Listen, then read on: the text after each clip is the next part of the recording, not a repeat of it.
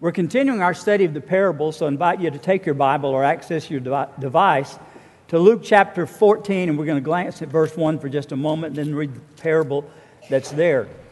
You know, sometimes preachers try to be real cute, and so I heard a funny story about a country preacher who used to go by and see one of the widow ladies who had a nice vegetable garden. He'd always show up about lunch because he, he knew he'd get a free vegetable lunch out of that.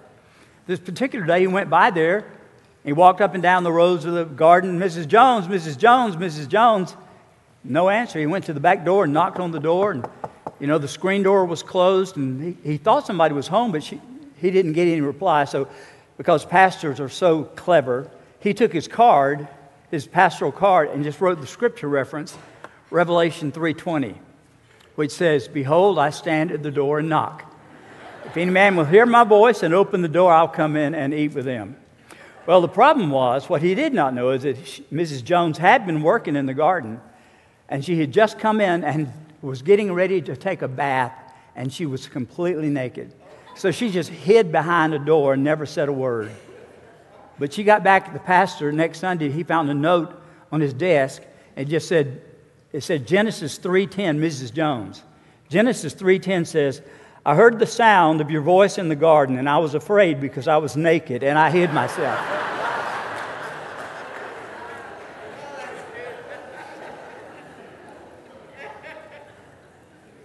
so if you have your Bible, let's look just a moment at Luke 14 1. One Sabbath, when he went in to eat at the house of one of the leading Pharisees, they were watching him closely. And that's all we're going to read till we get a little bit further down to verse 7 they were watching him because there was a sick guy there, and they wanted to see if he was going to heal that sick man on the Sabbath, and he proceeded to do that. So they're getting really angry, ready to jump on him and criticize him. But he, then he says something profound. He said, Which of you, if your son or an ox fell in a ditch on the Sabbath, wouldn't rescue him? And, and that just shut him up. And Jesus was good at silencing his critics. And then he's going to remember the setting of this is at a banquet. That's when we read that. So look at verse 7. He told a parable. Now, actually, it's going to take a while for him to get to the parable, but we need to understand what he says to set it up. He told a parable to those who were invited when he noticed how they would choose the best places for themselves. When you're invited by someone to a wedding banquet, don't recline at the best place because a more distinguished person than you may be invited by your host. The one who invited both of you may come and say to you, Hey, give your place to this man, and then in humiliation, you'll proceed to take the lowest place. But when you're invited, go and recline at the lowest place so that when the, the one who invited you comes, he will say to you, Friend, move up higher. You will be honored in the presence of all the other guests. And then here is one of those life changing principles that Jesus slips in. For everyone who exalts himself will be humbled, and the one who humbles himself will be exalted. He also said that to one who had invited him.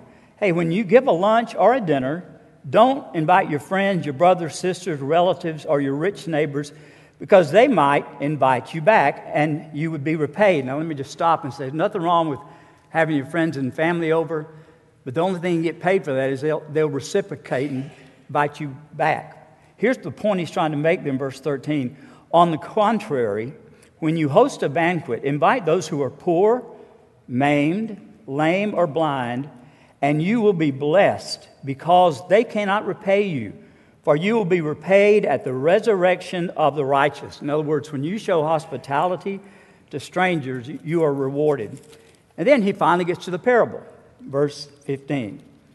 When one of those who reclined at the table with him heard these things, he said to him, Blessed is the one who will eat bread in the kingdom of heaven. Thank you, Dr. Obvious, that's true. Verse 16, then, he, then Jesus told him, A man was giving a large banquet. Now the parable begins. And invited many. At the time of the banquet, he sent his servant out to tell those who were invited, Come, because everything is now ready. But without exception, they all began to make excuses. That's why I call this the parable of empty excuses. They all began to make excuses.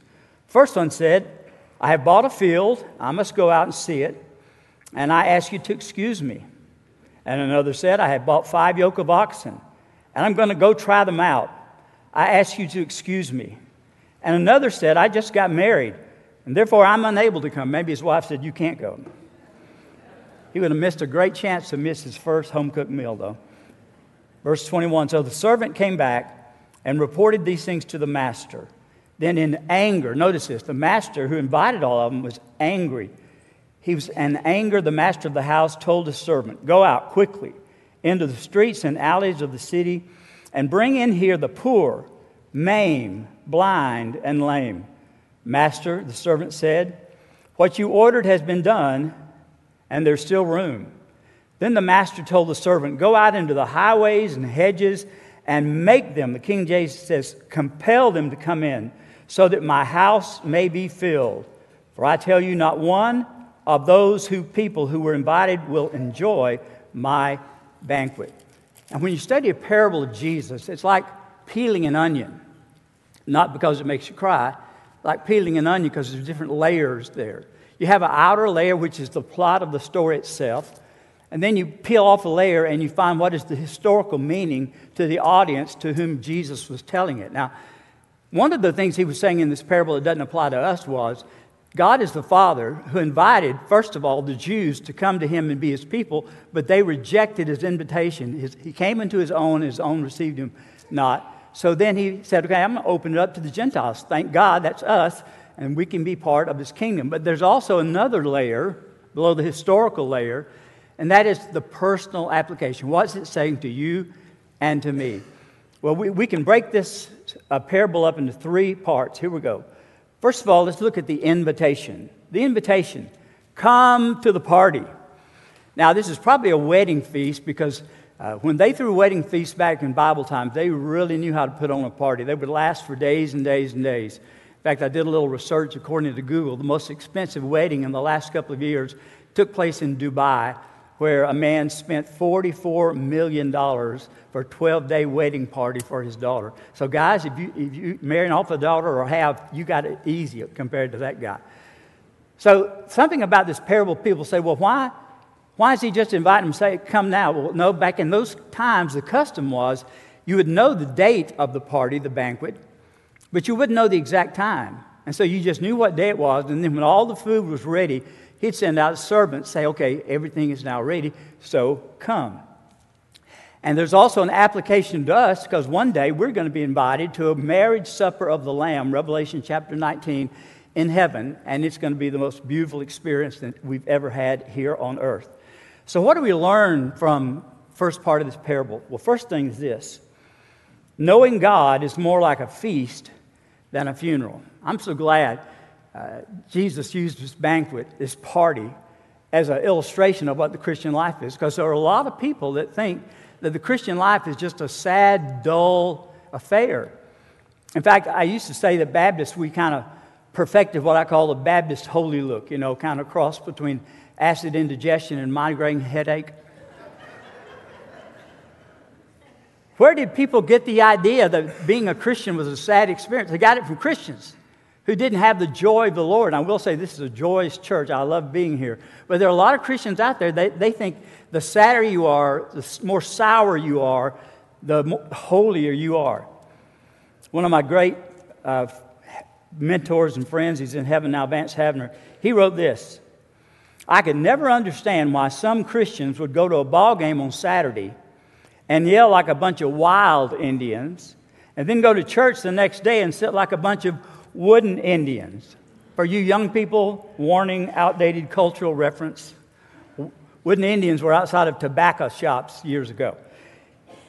He continues Too many church services start at 11 o'clock sharp and end at 12 o'clock dull. You know, the church is not a funeral home, it's not a prison cell, it is a banquet hall where you are served and you get to serve the Lord. The other thing you learn Everything is ready. You only have to come. In other words, he's, he provides the appetizers, and we just provide the appetite. Now, my wife is a perfect southern lady, so anytime we're invited into someone's home to eat, she always asks, What can I bring? And we'd want to do that too, but when it comes to, to salvation, nothing do I bring, only to the cross of Jesus do I cling. I, I think God's favorite word is the word come. You know, there are a lot of religions around the world that people just are afraid of their deity. They try to get their deity to ignore them or at least not punish them. So they spend all of their energy and time just trying not to get him mad. The God of the Bible is a God who opens his arms and says, Come, come. I, I love what Jesus said in Matthew 11 28. Come to me, all of you who are weary and burdened, and I will give you rest. You know, actually, in Genesis 7, after the ark was built, God literally said, Come into the ark. It says enter in the CSB, but it's the word come, come into the ark. He was there, He was their protection. And then it says over there uh, in Isaiah chapter 1, verse 18, Come, let us reason together, says the Lord. Though your sins be as scarlet, they shall be as white as snow. I want everybody to take your Bible, wake up, take your Bible, turn to the very last page of your Bible. Revelation 22. I want you to notice what the last invitation in the entire Bible is. Revelation 22, verse 17. Both the Spirit and the bride say, what does it say? Let everyone who hears say, what? Let the one who is thirsty, what is it? Come, let the one who desires take the water of life as a gift. All throughout the Bible, from Genesis to Revelation, God is saying, Come unto me.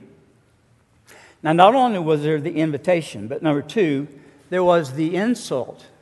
The insult, they said, Excuse me. And the rich man was angry. Now, I know there's sometimes you get invited to do something and you have a legitimate reason not to be there or not to do it. That's okay. But you know what an excuse is? An excuse, I call it this it's the skin of the truth stuffed with a lie. That's what an excuse is. And there's all kind of excuses that people give for why they did things or didn't do things. Sometimes they're pretty funny. These are actual accident reports filled out, turned in to the Metropolitan Insurance Company. Somebody wrote, An invisible car came out of nowhere, struck my car, and vanished. Another person wrote, The pedestrian had no idea which direction to go, so I ran over him. Someone else said, I had been driving for 40 years when I fell asleep at the wheel and had the accident. Someone else wrote, The other driver was all over the road and I had to swerve a number of times before I hit him. But my favorite is the last one. This guy wrote, I pulled away from the side of the road, glanced at my mother in law, and headed over the embankment.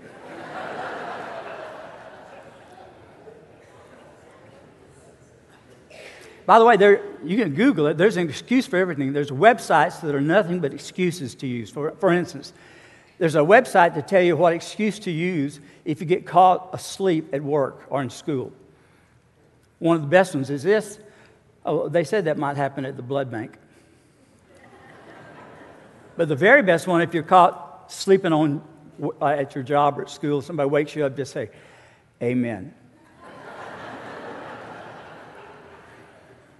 So here are the excuses that these three individuals gave to the master who gave the banquet. Excuse number one I got to take care of my stuff. In other words, I bought some land and I got to go check it out.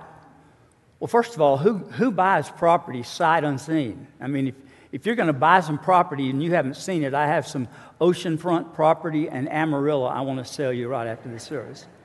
I mean, it's just an empty excuse. By the way, this was an evening banquet, we know from the word. And the second excuse was this my job keeps me too busy. My job keeps me too busy. Uh, second guy said, I bought a team of oxen, yoke of oxen. I've got to go try them out. Oh, you going to do that at night? I mean, they have horns, but they don't have headlights. It's just an empty excuse. And you know, there are a lot of people, they let their work detract them from following God. They allow their work to keep them from growing as a Christian or being as active as they ought to be. Another one of my great mentors, he's in heaven now, was Dr. R.G. Lee. Anybody remember that name, Dr. R.G. Lee? Yeah, he was pastor at Bellevue in Memphis for many years. I got to meet him as a, high, a college student when he came and preached his famous sermon, Payday Someday, First Baptist Church in Prattville, Alabama, where I was on the uh, staff as a youth minister there, and we're going to drive him back to Dannelly Field the next day for him to catch a flight back to Memphis. And so I just asked the pastor, Can I ride along? You know, I'll carry a suitcase because I just wanted to be in the presence of this great man of God. So we got there to Dannelly Field, and this was when you could walk out there to the airplane and everything, no, no security. Uh, and uh, just before we got on the plane, Dr. Lee said to the pastor, Brother Jerry, he said, Brother Jerry, is there anything I can do for you? And he said, Well, pray for us. And when you told Dr. Lee to pray for you, he prayed for you right then, no matter who was there and who was around. So, with a line of people around us, he pulled both of us to our knees on the tarmac, right beside this jet, Southern Airways jet, and starts praying for God. He had this kind of kind of high pitched kind of voice like that. And, uh, and then he put, put his, arm around me. Said, what's your, what's your name, son? David. Lord, bless this young boy, David, and just use him to preach your word. And I had a lot of people pray for me through the decades, but I'll never forget the pressure of R.G. Lee hand on my shoulder that day at the airport. But that's just to set up the real story. In his church in Memphis, Dr. Lee had a real active man. He was a deacon, served on committees, never missed a Sunday, owned a hardware store. But pretty soon he had a chance to buy another hardware store and another one and another one. Before long, he had a chain of hardware stores throughout Memphis, had a corporate office, and began to miss more and more church. You know, he went down to maybe once a month, then it was almost like twice a year, and he just dropped out. And so one day, Dr. Lee went to the corporate office of this guy and walked right past the receptionist, right past the secretary, walked right into, his name was Bob, Bob's office, and said, Bob, I'm going to pray for you. Hello, Dr. Lee. He got down on his knees and he said, God, I pray that you'll cause Bob's business to flop, that he will lose all that he's earned, that he will never make another dime from these hardware stores. And then we said, Amen, Bob said, Dr. Lee, I didn't really like that prayer. Dr. Lee said, I wasn't talking to you. But Dr. Lee said that later, Bob got back involved in the church. Ended up, business was completely more blessed. He just hired somebody to do all the work for him. But that, that was one prayer. One guy had allowed his work to get in the way of his faith. Here's excuse number three my family takes up my time. In other words, the third person said, I just got married and I can't come. Well, there are, are going to be so many excuses that people give, not only eh, invited to a banquet, but at the great white throne judgment, when, when those that don't know Jesus stand there and they say, Lord, Lord, in your name we cast out demons, in your name we did many wonderful things, they're going to come up with all of these excuses. And Jesus is going to say, Depart from me, I never knew you. Because you see, salvation is not what you do, it's who you know, it's knowing Jesus Christ. And there's a powerful passage of Scripture over in Romans chapter 1 that talks about how even people who maybe have never heard the gospel or read the Bible, how they can't use an excuse at Judgment Day either. Because here's what it says in Romans 1.20. For since the creation of the world, God's invisible qualities, his eternal power and divine nature have been clearly seen, being understood from what has been made, so that men are, here it is, without excuse. Somebody might stand before God and say, Well, I never had a missionary come and tell me or, or read the Bible. God said, Didn't you just look around at creation and think there's somebody bigger than you did this?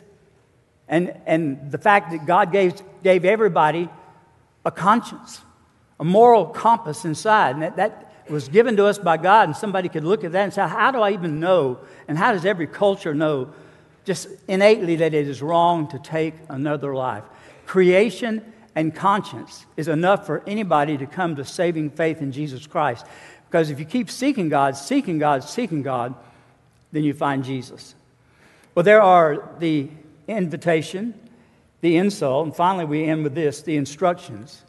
Invite everyone. So, in this parable, you may be one of different role players. You may be somebody who needs to accept God's invitation for eternal life, and we're going to talk about that in just a moment. But more than likely, most of you listening to me, your role and my role in this parable, we are the servant. We're the servant. And the master sends the servant out and says, Go tell everybody here. And there's two things that we must do God's servants should go and deliver the invitation. It's our job to go and tell people how much God loves them and invite them to join God's family. And we can do that across the street or we can do that across the globe. And then, number two, God's servants should bring people into his house until it's full. He says, I want you to go out in the highways and hedges and compel them to come in until my house is full. I thank God this is an evangelistic church. Because if this church ever stops being evangelistic, if this church ever stops trying to lead people to Jesus Christ, you need to get a big banner and just put it right across North Street. It says First Baptist NAC declares Go to Hell Sunday. Because anytime a church stops trying to reach people for Christ, you can't really call yourself a New Testament church.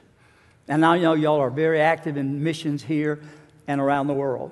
I've always had a heart for missions. And in 1994, after the Iron Curtain fell, we took some trips over to the Crimea, Yalta, uh, and we had the idea of taking a choir uh, and do some passing out Bibles, Russian Bibles. And so we enlisted a choir, mostly missionaries who could sing, not singers who were great at singing, but had a heart for God. And we, we spent a whole year rehearsing, learning songs phonetically in Russian. Uh, and th- then we advertised it, you know, red, white, and blue, because the Russians were really, uh, they were amazed by anything American. So we, we raised the money, we went over there, and for the very first night, we rented the Yalta Opera House, beautiful building, seating 300, 3,500 people. And the choir's up here on the, gotta watch out for that platform. The choir's up there on the stands, and we've rehearsed, and everybody's ready. Two or three people are sitting out here, and it's getting closer and closer to the time it starts. And I'm looking at an empty room. And I just kind of got alone with the Lord and said, Lord, I've really missed you this time. I really thought this would work. And look, these people have spent all this money, invested all this time, and I'm sorry that I just missed you. And then one of the Russian pastors, Pavel, came huffing and puffing down one of the aisles and says, Brother Dykus, that's what they call me, Brother Dykus, D Y K S. Brother Dykus, Brother Dykus, please, please, may we open the doors now? And well, I couldn't see, because we all came in kind of through the stage entrance at the back, that out in front of the Yalta Opera House, which is along the seaside there, people had been lined up for hours. And when he opened the doors, those people literally ran in until the place was packed. They were even sitting in the aisle. And so we sang our songs, and what just amazes me is that one of the songs that we sang is America the Beautiful. And when we started singing the chorus, these Russians started singing it with us. They knew the chorus of America the Beautiful, even though they had no you know, God fearing leader or even had a national anthem that said anything about God. They knew that song. And then I preached that night through an interpreter. I only met the interpreter that day. Uh, she was from Odessa, English school in Odessa, sweet lady. And so I'm trying to keep it as simple as I can. I talked about the three crosses of Jesus uh, the cross of rejection, where the one who says, if you can get us down off the cross, do it. The other one who said, you know, if you are the Son of God. And the other one said, hey, save himself. And he, Lord, into your, remember me when you come into your kingdom. So there's a cross of rejection, cross of acceptance, repentance. And then there's a cross of redemption, what Jesus did on the cross. I tried to keep that as simple as I could because I'm using a translator.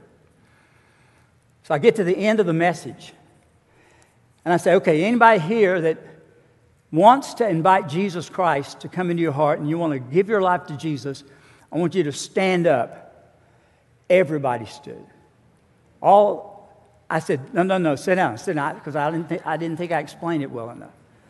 I said, only stand if you know that tonight you're making a, uh, statement of your faith in Jesus Christ and you want Jesus to come in your heart, forgive your sins, and go to heaven when you die. Now stand up. They just stood up. So I'm leading them in a sinner's prayer. And of course, she's translating it. And I notice as I'm translating or saying that sinner's prayer, she's weeping. Came to find out that was the moment that she invited Christ into her heart, too. The first time she was interpreting that sinner's prayer. God's invitation is to anyone. So if you're a servant, go tell. But if you're not, if you're watching on live stream or, or watching this somewhere else, I just want to present to you as clearly as I can God's invitation to you. Dearest, put your name in there. You're cordially invited to come and enjoy the delicious banquet of my salvation. Serving will begin at my house and will continue for eternity. I love for you to come and get to know me personally and join my family.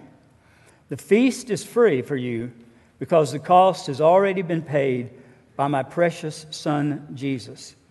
You are receiving this invitation simply because I love you. Please join me and please come just as you are. Sincerely, God Almighty. And RSVP means reply, please. So if you've never done that before, you're watching here or you're in person, I want to lead you in a sinner's prayer. It's not a magic prayer, but it's a prayer that expresses faith. But all of you just bow your head for a moment, close your eyes wherever you are. If you're watching on live stream, also, just repeat this prayer after me, but mean it sincerely from your heart. Dear God, I admit that I'm a sinner. I admit that I will never be good enough to earn heaven. So, right now, I turn from my sins and I place my faith in Jesus. I believe you, Jesus, you died on the cross for my sins, and God raised you from the dead. Right now, Jesus, come into my life, and I will live for you forever. In Jesus' name I pray. Amen. would you look up? If you're in this room and you pray that prayer, just a moment when we stand and sing this song, I'd like for you to come and tell one of the people, staff members that are here, what you did. But if you're watching on television somewhere, I just want you to contact this church, First Baptist Church NAC, over the website or app or something, or call up here. Just let, let somebody know that you prayed that prayer. Let's stand together right now as we sing.